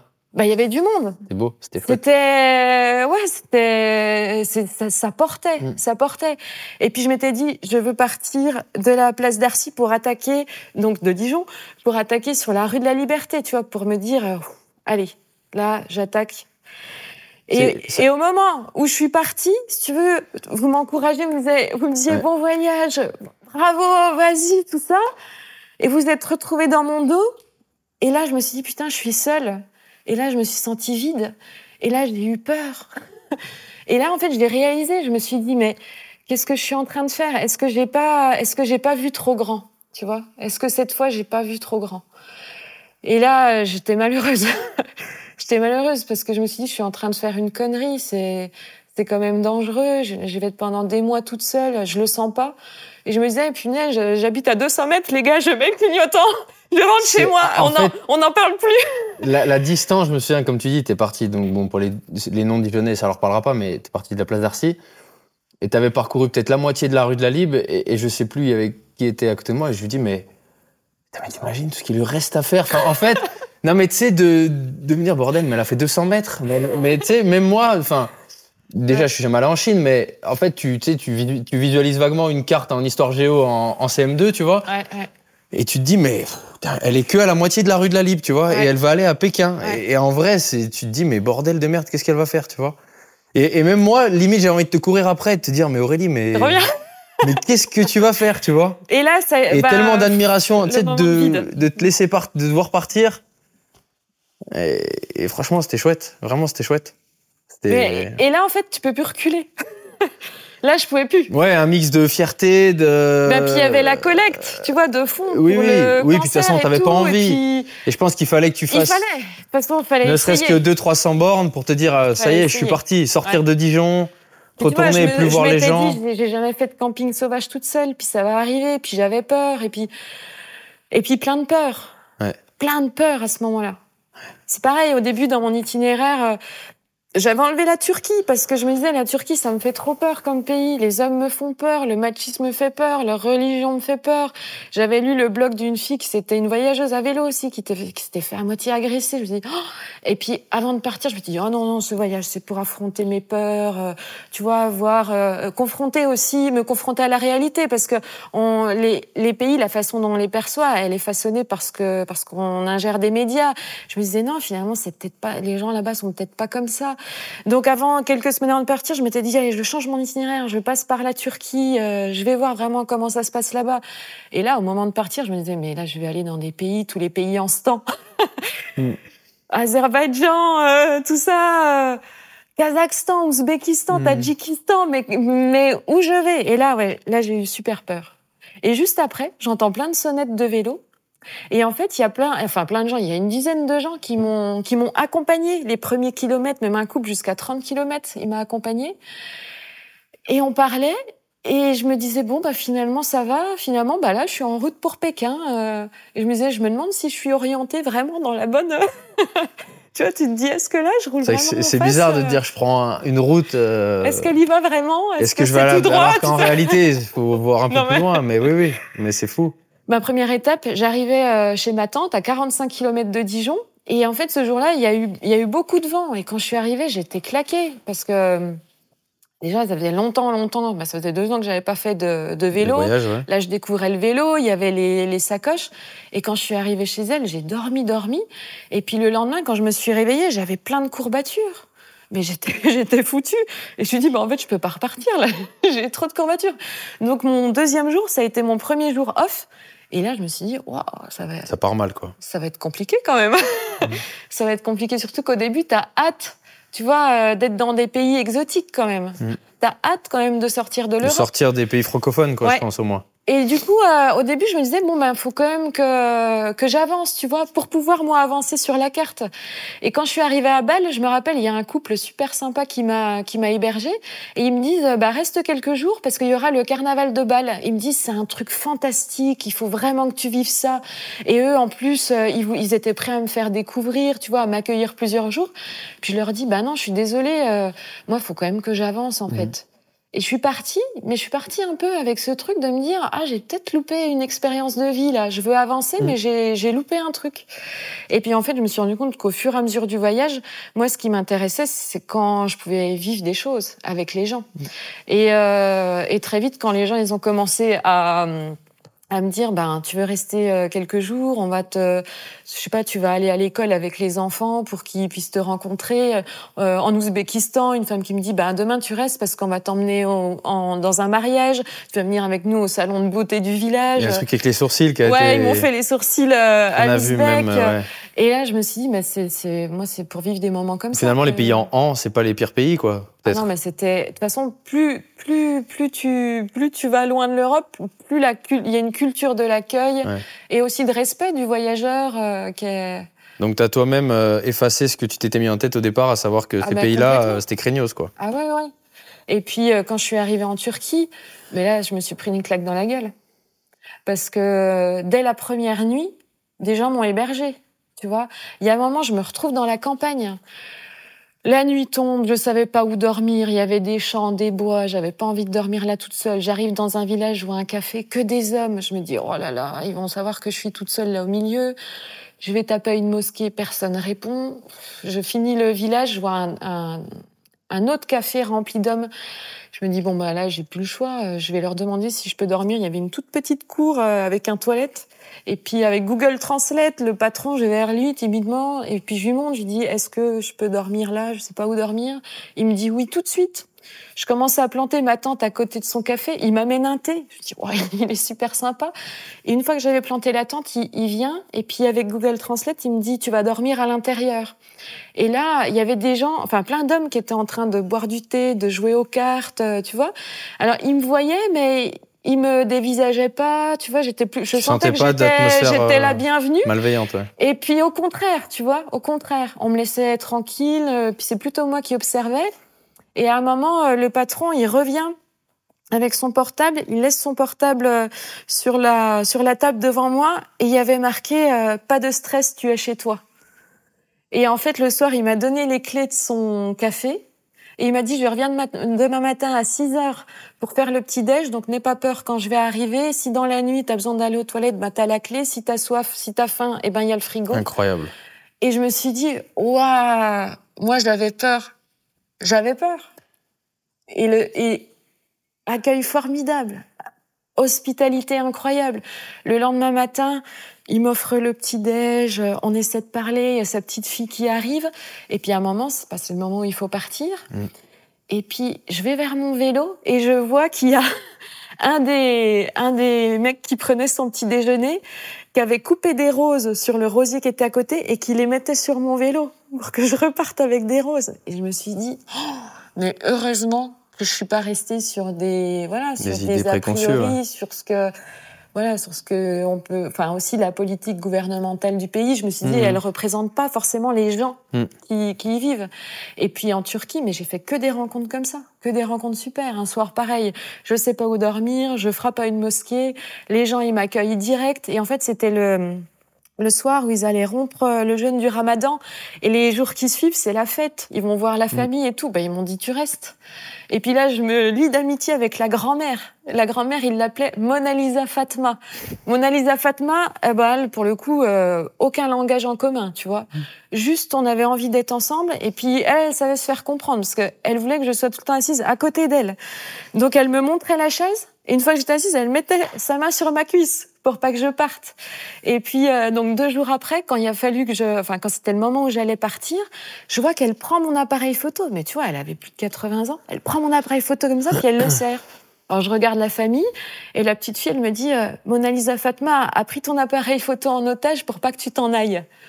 Et je me suis dit, putain, il n'y a pas besoin de langage. Quand, quand tu quand es bien avec les gens, quand tu as envie de passer du temps avec eux, tu vois, là, il n'y avait pas besoin de parler, il n'y avait pas besoin de savoir se dire je t'aime, euh, je t'apprécie. Euh, non, tout Mm. est passé par des, par des sourires, par Des des, regards, regards, des- par le toucher, beaucoup par le toucher aussi. Et je me suis dit, bah, c'est fantastique. Et puis il y a des hommes aussi qui m'ont accueilli. euh, et puis j'ai pas eu de problème. Et hospitalité euh, au top. T'as mis combien de temps pour faire France jusqu'à la Turquie déjà? Et ben, je crois que j'ai mis deux mois et demi, trois mois. Quand même, hein Ouais, un truc comme ça. Ouais. Non, peut-être deux mois. Deux mois, je crois. Je crois que j'ai mis Et, deux et mois. le moment où la grosse tuile que t'as... Il y, a- il y a eu, euh, je me souviens, hein, t'as eu une ou deux galères. hein. Bah, je me suis fait Majeur. renverser par une voiture en Ouais. Azerbaïdjan. Premier jour de route en Azerbaïdjan. Une route euh, désertique, droite, large. Juste moi qui roule d'un côté, une voiture qui arrive en face, mais je veux dire, on, forcément, on s'est vu, quoi. Mhm. Et à un moment, il y a un village sur ma droite. Le gars me coupe la route. Et moi, j'ai vu le truc arriver, quoi. Je- me suis dit, ben là, il va avoir euh, Tu l'impact. dit, je vais mourir au milieu de l'Azerbaïdjan ou... Ben, je me, ben, je, ben, si, si, je me, je me suis dit, putain, j'ai pas mis mon casque. Je me suis dit, le vélo va être foutu. Et je me suis dit, ça va faire mal. Et moi, j'ai j'ai fait, j'ai freiné autant que j'ai pu, mais j'avais pas des bons freins. J'ai freiné autant que j'ai pu. J'ai essayé de contourner, mais j'étais déjà dedans. J'étais déjà dedans. Je suis tombée. Je me suis dit, bon, j'ai pas perdu connaissance, je suis encore là. Mais j'ai pas bien compris à ce moment-là, parce que le vélo était à moitié sur moi, j'avais pas la force de me relever. Puis là, j'ai senti des bras qui me tiraient d'en dessous du vélo. Et là, j'ai eu une douleur au genou. Et je pense que c'est surtout là, en fait, que ça m'a fait mal. C'est quand ils m'ont tiré. Et puis, euh, C'est les conducteurs. Ouais, enfin, c'est plutôt les hommes qui étaient à côté. Parce qu'à l'entrée du village, il y avait un, un arbre avec un lit. Et puis des hommes Avec qui étaient lit euh, autour, ouais. D'accord. Ça, avec un lit sans matelas, sans rien, mais Ok. s'asseyaient dessus, Ouais, ouais. euh, tu vois. Et puis, euh, C'est le banc municipal, quoi. Ouais. Et puis euh, là, je, je me suis dit, j'ai plus de force en fait pour pour me relever, pour marcher. J'avais plein de sang. Je me suis dit bon, j'ai regardé, je me suis dit, ça doit pas être si profond que ça, tu vois. C'était impressionnant, mais pas grave. Et puis là, par contre, j'étais pas bien. Là, j'étais pas bien parce qu'il y avait beaucoup d'hommes autour de moi. Et puis, ils parlaient entre eux, ils, ricon- ils- ils ricanaient un petit peu. Et du coup, euh, il y a une dame qui est arrivée qui parlait un peu anglais. Et là, elle m'a dit, euh, ben, on peut t'emmener à l'hôpital. Euh, par contre, il faut pas que tu te dises qu'on t'a renversé, il faut que tu dises que t'es tombée toute seule, parce que sinon, euh, la police va nous demander de l'argent. Bon, je me- bah, moi je leur ai dit pas de problème, tu Mhm. vois. Euh, J'étais pas en mode rancune, vous m'avez renversé, il faut que vous Mhm, me payiez sûr, ouais. quoi. Ça arrive à tout le monde les accidents. Et puis euh, du coup, je suis montée dans une voiture avec trois hommes, ils m'ont emmenée à l'hôpital. Et puis là, j'ai compris qu'à l'hôpital, euh, c'était pas naturel non plus. Euh, je pouvais pas poser vraiment de questions. Euh, on me disait de partir, donc ils m'ont fait une radio, ils m'ont dit y a rien de cassé, boum, pars. Mais je pouvais pas demander euh, si je pouvais rerouler, si dans combien de temps j'irais mieux et tout. Et puis euh, quand euh, les hommes qui m'ont emmené ont voulu payer, euh, l'hôpital ils ont pas voulu qu'ils payent. Je me suis dit il y, y a un micmac qui est bizarre. de la somme qui, qui demandait Je pour sais pas du tout. tu En plus, comme moi su. je venais d'arriver euh, dans, dans le pays, je, je savais même pas les conversions. Mais t'avais pas d'argent, c'est pas toi qui as payé euh, les frais de... Ah non, j'ai rien payé moi. D'accord. Ah non, j'ai rien payé du tout. T'avais de quoi payer s'il avait fallu ou... Ouais, ouais, j'avais déjà retiré Ouais. de l'argent. Ouais, ouais. Et puis euh, après, en fait, au retour dans la voiture, le type qui était à côté de moi, il a commencé à me toucher. Et euh, je me rappelle, j'étais en train de regarder le paysage et j'ai senti qu'il me, qu'il me caressait les bouclettes euh, de cheveux. Et là, je me suis dit, oh là là, là ça va être compliqué. Et euh, moi, j'avais appris dans mes voyages à vélo que quand on a peur, il faut pas montrer sa peur. Déjà, c'est le premier truc. Donc, je me suis dit, bon, pour l'instant, il va pas plus loin.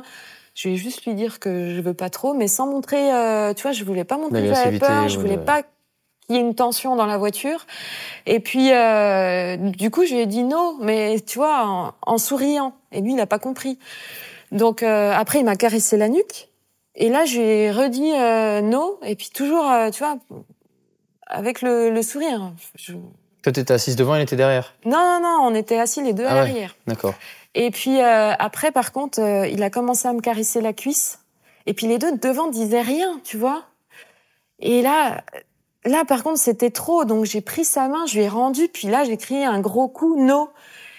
Et là, t'as le gars de, qui était euh, sur le siège passager, il s'est retourné d'un coup. Donc là, je me suis dit, bah ça y est, ils, ils ont capté qu'il y a un truc, ou alors ils captaient déjà, mais Mm. ça y est, il réagit. Et là, je me suis dit, bah il est avec moi ou il est contre moi. Et là, j'ai eu peur, parce que je me suis dit, bah de toute façon, je peux rien faire. Et puis, il s'est mis à engueuler l'autre. Et là, je me suis dit, bon, bah ça va, je vais arriver au village euh, tranquille, mais la journée n'était pas finie parce que moi, le village, je voulais pas y rester. Parce que déjà, l'autre euh, m'avait déjà touché trois fois dans la voiture. Je me suis dit, je veux surtout pas que lui ou quelqu'un euh, m'invite. Et puis, je me suis dit, je veux euh, retourner dans une ville où il y aura des médecins, tu vois, où je pourrais parler anglais, où il y aura une supérette. si j'ai besoin, je sais pas, d'aller à l'hôpital, euh, et de faire des radios, qu'il y ait quelque chose. Et je leur ai dit, bah là, je veux prendre un bus. Et la prochaine ville, c'était Ganja, elle était à 120 km. Et euh, du coup, ils m'ont emmené à un Mashrutka, c'était tout petit bus. Il y avait même pas de place pour mettre le vélo dans le dans le coffre. Mais ce qui est intéressant, c'est Il que était en miettes ton vélo, là Il était comment? Il était d'apparence, il était nickel. Il avait pas, il avait pas pété quoi. Il avait bien tenu le choc. Et puis en fait, euh, il y avait, il y avait pas de place pour le vélo. Du coup, les gars, ils ont payé les, les quatre sièges arrière du petit bus. On l'a mis à l'arrière comme ça. Puis j'ai pris le bus, je suis partie, euh, je suis partie dans la ville avec une appli. J'avais réservé une auberge de jeunesse. Puis je me suis dit, bah là c'est bien, je vais pouvoir parler anglais. Mais après, ça a été compliqué parce que c'était compliqué de se, de se faire soigner là-bas, toujours parce qu'il y a cette histoire, il faut faire une déclaration à la police et puis ils veulent pas la faire. Et puis, euh, j'ai eu de la chance parce qu'il y avait un gars qui venait boire de la vodka tous les soirs. Non, je dis tous les soirs, j'exagère. Tous les deux jours à l'auberge de jeunesse. Et en fait, c'était le, le pote du gars qui tenait l'auberge de jeunesse. Et lui, il était radiologue dans un des hôpitaux de la ville. Et euh, bah, c'est grâce à lui que j'ai pu me faire soigner. Sinon, je pense que j'aurais pas pu avoir. euh, tu vois, à la fin, il m'a fait un IRM. Il m'a dit vous venez à 22h30 euh, quand il y a plus personne euh, Mhm. derrière euh, l'hôpital, et puis on vous fera l'IRM pour voir si tout va bien. Et puis euh, il m'avait fait rencontrer aussi un traumatologue qui m'avait dit bah là, le problème c'est les ligaments. Il faut du repos. Et puis euh, pff, les jours d'après, j'avais mal. Les semaines d'après, je voyais que ça allait pas mieux. Et puis il a quand même fallu 20 jours. Tu vois, 20 jours Mhm. pour euh, pour que ça pour que ça aille mieux. Et là, bah, c'est intéressant aussi comme moment parce que jusque là, c'était moi, c'était moi qui décidais chaque jour de ce que je faisais. Je m'écoutais. Tu vois, je me disais bon là, j'ai envie de reprendre la route, je la reprends. J'ai pas envie, je la reprends pas. J'ai envie de rouler 10 bornes, bah, je fais que 10 bornes. J'ai envie de enrouler 100, ben j'en roule 100. Et puis là, bah, j'étais là un peu contre ma volonté. Il me disait, bah, il faut pas marcher. Bah oui, mais il faut pas marcher, tu vois. Moi, il fallait quand même que j'aille à la pharmacie, que j'aille faire mes courses. Et puis du coup, finalement, ben, le repos, je l'avais pas. Et c'est pour ça, je pense que ça a duré euh, si longtemps. Donc au début, dans l'auberge de jeunesse, je me suis dit, bon, c'est le destin, c'est pour m'apprendre la patience, c'est une épreuve du voyage. Euh, je sais pas si je vais pouvoir continuer l'aventure. Peut-être que ça va s'arrêter là. En même temps, j'avais un visa d'un mois. Je me disais, bah, je suis en train de grignoter du temps. Au bout d'un moment, il faudra que j'envisage de partir d'Azerbaïdjan. J'avais mon père au téléphone qui me disait, mais rentre, tout simplement. Fais-toi, fais-toi soigner en France. Reste pas là-bas toute seule. Je disais, bah, moi, tant que je sais pas si je peux pas reprendre la route, ben non, je reste. Euh, Impensable. Pour l'instant, je vois juste, je reste jusqu'au bout. Puis je me disais, puis si je peux pas continuer en vélo, là, si je revois le traumatologue qui me font l'IRM, qui me dit, tu peux pas continuer en vélo, bah, peut-être que je peux acheter une voiture. Là-bas, il y a des Lada, tu sais, c'est des vieilles Mmh. voitures soviétiques, euh, enfin, moi, que je trouve super belles. Je disais, bah, tant pis, peut-être que j'achète une Lada, puis je finis en voiture. Ça, ça fera, ça fera un voyage hybride. Et puis, je lui disais, non, tant que je sais pas, tant que j'ai pas la certitude, voilà, il y a encore des options, donc euh, je, je vais jusqu'au bout comme ça. Mais par contre, voilà, je m'étais dit bon, je vais profiter de ce temps-là à l'auberge jeunesse pour apprendre quelques mots de russe. Je me disais bon, pff, je vais prendre sur moi, j'essayais de relativiser, mais au bout de trois quatre jours, quand tu peux pas bouger, que tu sais pas si tu vas pouvoir repartir, moi j'étais comme un lion en cage. Alors heureusement, comme j'étais dans une auberge de jeunesse, il y avait plein de voyageurs qui passaient, et puis on parlait beaucoup. Donc là c'est pareil, j'ai rencontré plein d'Iraniens. Mais Tu vois, l'Iran c'est un des pays que j'avais pas mis non plus dans mon dans mon itinéraire Mhm. parce que ça me faisait trop peur. Et là, mais tous les Iraniens que j'ai rencontrés, ils me disaient, mais non, tu viens, on va te montrer l'Iran comme nous, on connaît le, notre pays. Et maintenant, je rêve de traverser l'Iran à vélo. Donc, euh, voilà, je me nourrissais de ce Mmh. que je pouvais me nourrir. Et puis, au bout de 20 jours, quand j'ai pu faire l'IRM, ils m'ont dit, non, il n'y a pas d'épanchement. euh, Tu peux repartir. tout va bien, tu peux repartir, t'as encore mal, bon. T'as de la douleur, mais tu peux rouler, faudra, voilà, faudra un peu lever le pied, Mhm. prendre plus de transport en commun. Mais c'est bien parce que ça m'a appris que, euh, il faut, bah encore une fois, tu vois, il faut pas paniquer. Mhm. Parce qu'il y a des choses aussi qui se règlent juste avec le temps. Tu vois, là, je l'échafaudais, plein de trucs. Je me disais peut-être qu'il faudrait que je, je- j'achète une voiture. Donc, je commençais à me renseigner si j'avais besoin d'un permis, si, enfin, tu vois, combien Mmh. coûtaient les voitures et tout. Mais en fait, euh, fallait juste, Fallait juste euh, laisser attendre. passer les choses, quoi. Et Se dire, arrivé, bah là, euh, je suis pas maîtresse du truc. J'attends. Je vois ce qui va se passer. Et puis, euh, peut-être que ça va repartir. Du coup, euh, après, t'es arrivé à Pékin? Ouais. On a fait un gros gap, du coup, là, que je viens Ouais. de gommer, à mon avis, avec plein d'étapes intéressantes. Euh, moi, ce qui m'a aussi encore impressionné, comme j'ai dit tout à l'heure, c'est que t'as fait encore un marathon, du coup, en arrivant à Pékin. Ouais. Euh, en combien de temps, celui-là? Oh, bah écoute, entre 5h30 et 6h. Hein. la, la montre, elle marchait plus. Ah là, non, non. D'accord, mais du coup, je- encore une fois, là, je m'adresse à la caméra, mais- je sais pas si vous vous rendez compte. Toqué par une voiture, je pense que 99% des gens seraient rentrés chez eux, et, et toi, t'es bah, t'es allé au bout de ton objectif et t'as couru encore un marathon en arrivant là-bas. Enfin, c'est. Bon, du coup, je vais te le redire, c'est- une prouesse encore, je pense. Je sais, pas si t'en- je sais même pas si t'en as conscience en vrai de. Bah, Bah, de- moi, je suis de- contente. Ouais, mais en fait, t'as une, t'as une telle Je innocence. suis contente. T'as une telle innocence que bon, c'est cool. Mais parce que bien. aussi sur le voyage, tu vois, euh, des voyageurs à vélo, j'en ai rencontré plein. Il y a tellement de gens qui font des trucs encore plus grands. Après, moi, je suis contente pour moi parce que je sais d'où je suis partie dans mes peurs, tu vois. Ouais. Je sais d'où je suis partie mentalement. Je, sais- je sais euh, à quel point j'ai amélioré, j'ai travaillé ma force mentale, tu vois. Et ça, ça par contre, j'en suis fière. Après, le truc en lui-même, tu vois, j'avais prévu de rouler 10 à 12 000 kilomètres, j'en ai fait que 7 000, mais j'ai vécu plein de trucs euh, super. Euh, voilà, chacun son niveau, puis chacun aussi, euh, il y a des voyageurs à vélo, eux le but c'est de rouler, euh, tu vois, de faire des grandes distances, de pas prendre un seul transport en commun, moi ça n'a pas été ça. Moi j'ai trouvé ce qui me rendait heureuse en fait, dans ce voyage-là. Parce que le vélo, je me suis rendu compte que c'était qu'un moyen, pour moi, c'était un moyen de vivre des choses, de rencontrer des gens. Et puis, ben, le marathon, là, ça a été la cerise sur le gâteau. Et ça, c'était improbable. Le, le marathon de Pékin, ce qui est fou, c'est que la date, elle est donnée. À chaque fois, on sait que c'est à peu près en septembre, mais l'ouverture des inscriptions et la date précise, c'est un mois avant. D'accord. Et puis euh, là, si tu veux, euh, quand ils ont euh, donné la, la date, c'était un peu, euh, un peu pas comme d'habitude. Ça, ça tardait et j'avais su que au départ, ça devait être en octobre et puis finalement qu'ils avaient repoussé. Et moi, ça m'arrangeait bien parce que si ça avait vraiment eu lieu en septembre, moi en septembre, j'étais pas en Chine. pas arrivé. ouais. Ouais. Et en fait, quand ils ont ouvert les inscriptions, j'étais en Azerbaïdjan avec euh, ma jambe.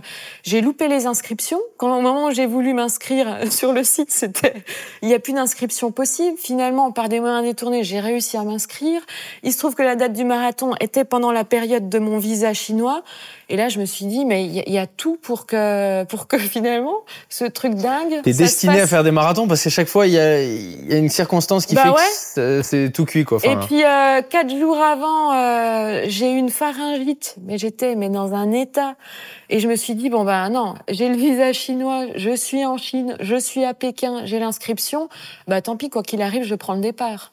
Et puis j'étais super heureuse de prendre le départ, même si j'avais le nez bouché, même si j'avais mal à la gorge, tout ça. Vous avez Et, euh, entendu, les gars Oubliez pas, la prochaine fois que vous avez envie d'aller courir, bougez votre cul, allez-y. Et là, par contre, ça a été euh, vraiment souffrance du début jusqu'à la fin, mais quand même heureuse de me dire, j'y suis. J'ai roulé, j'ai fait des milliers de kilomètres en vélo, je suis en Chine.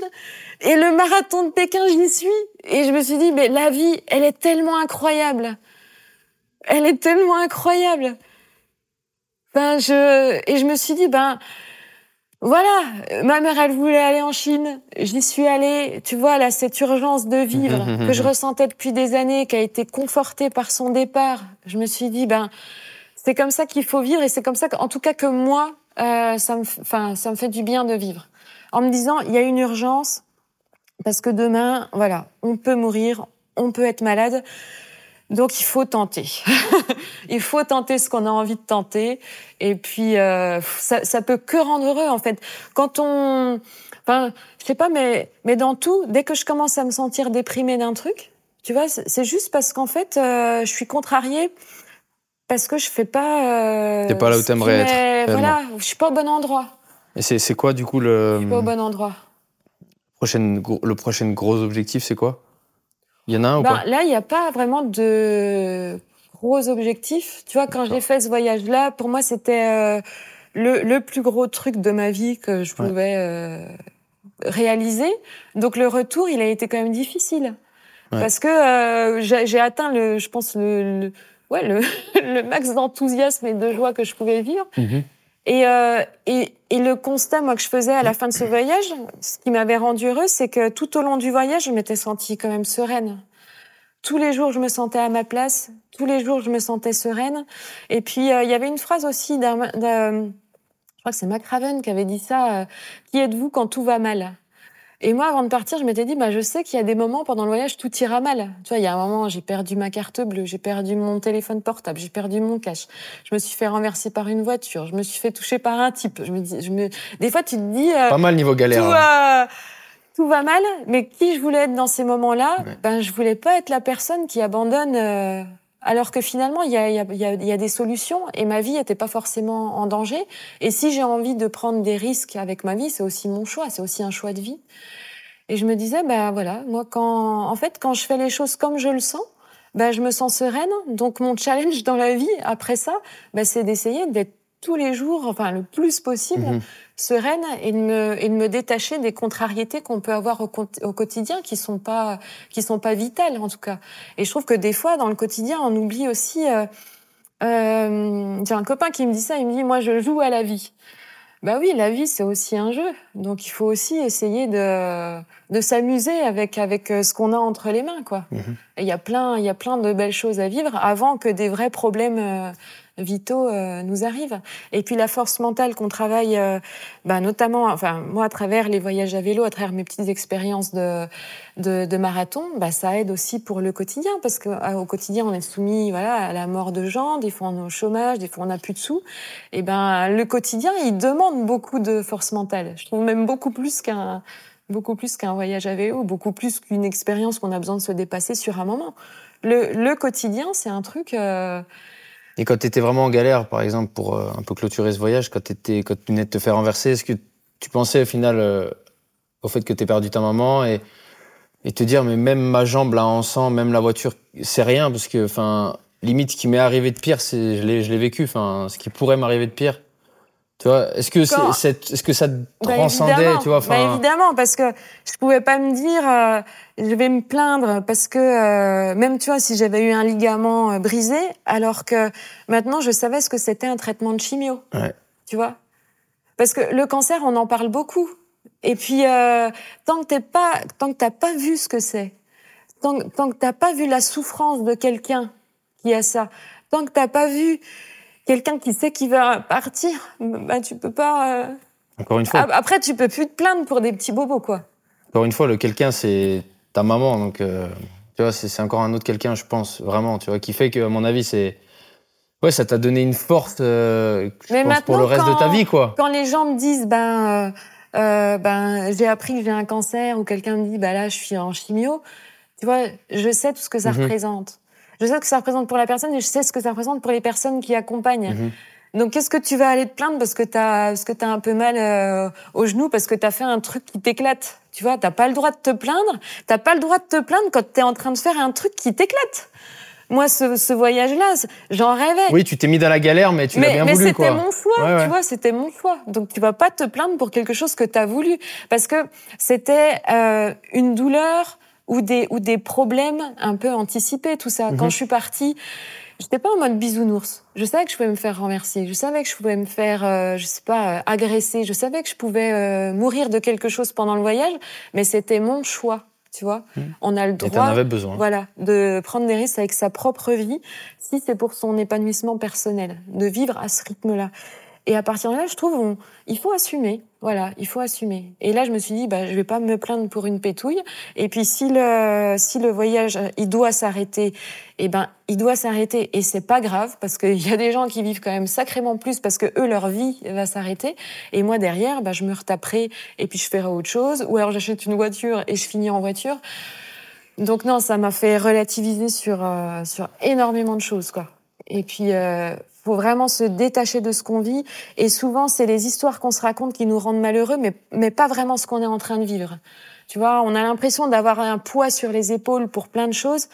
Et en fait, c'est juste des choses à faire, tu vois. Ou alors prendre le temps et puis euh, se détacher de ce qui arrive. Et puis des fois, il y a des choses qui se résolvent aussi toutes seules. Il y a aussi, excuse-moi, je te coupe, de te demander ton objet parce que, en fait, tellement ton récit était ouf, je t'avais, Ah tu sais. Donc si tu peux Alors, très rapidement nous le présenter. rapidement, Ouais. c'est ça.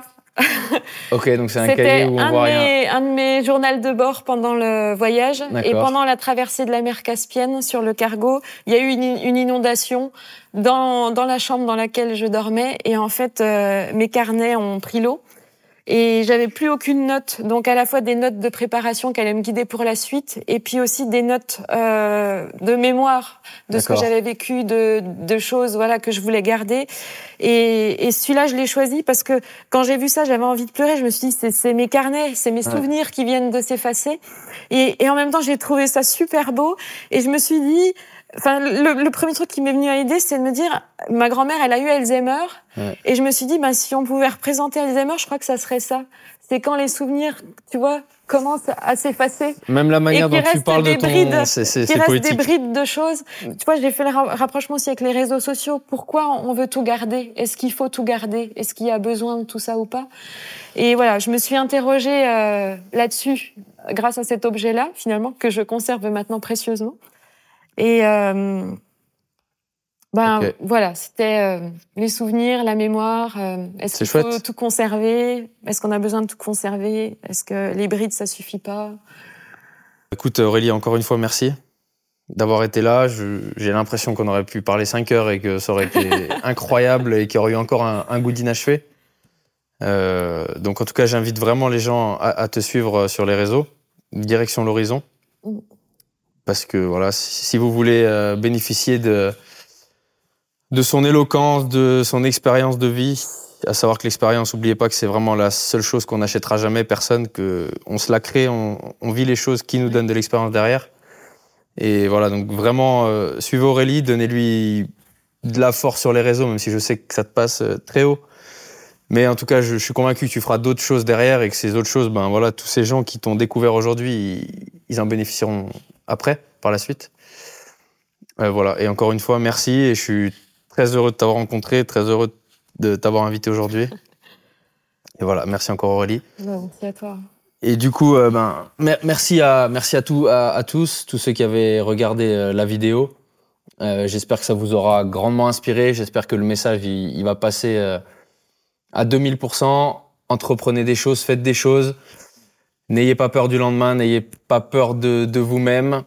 Euh, au contraire, ayez peut-être peur que de, de ne pas avoir assez de temps dans votre vie, comme l'a dit Aurélie. Ayez peur de, de, de pas faire assez de choses, de pas voir assez de choses, et ayez peur aussi de ne pas assez chérir vos proches, parce que je pense que ce que ce qu'a dit Aurélie, c'est le jour où ils sont partis, ils sont partis. Le jour où on n'a plus de temps, on n'a plus de temps. Le jour où on est mort, on est mort. C'est terriblement bateau de le dire, mais en réalité, c'est ô combien vrai et précieux.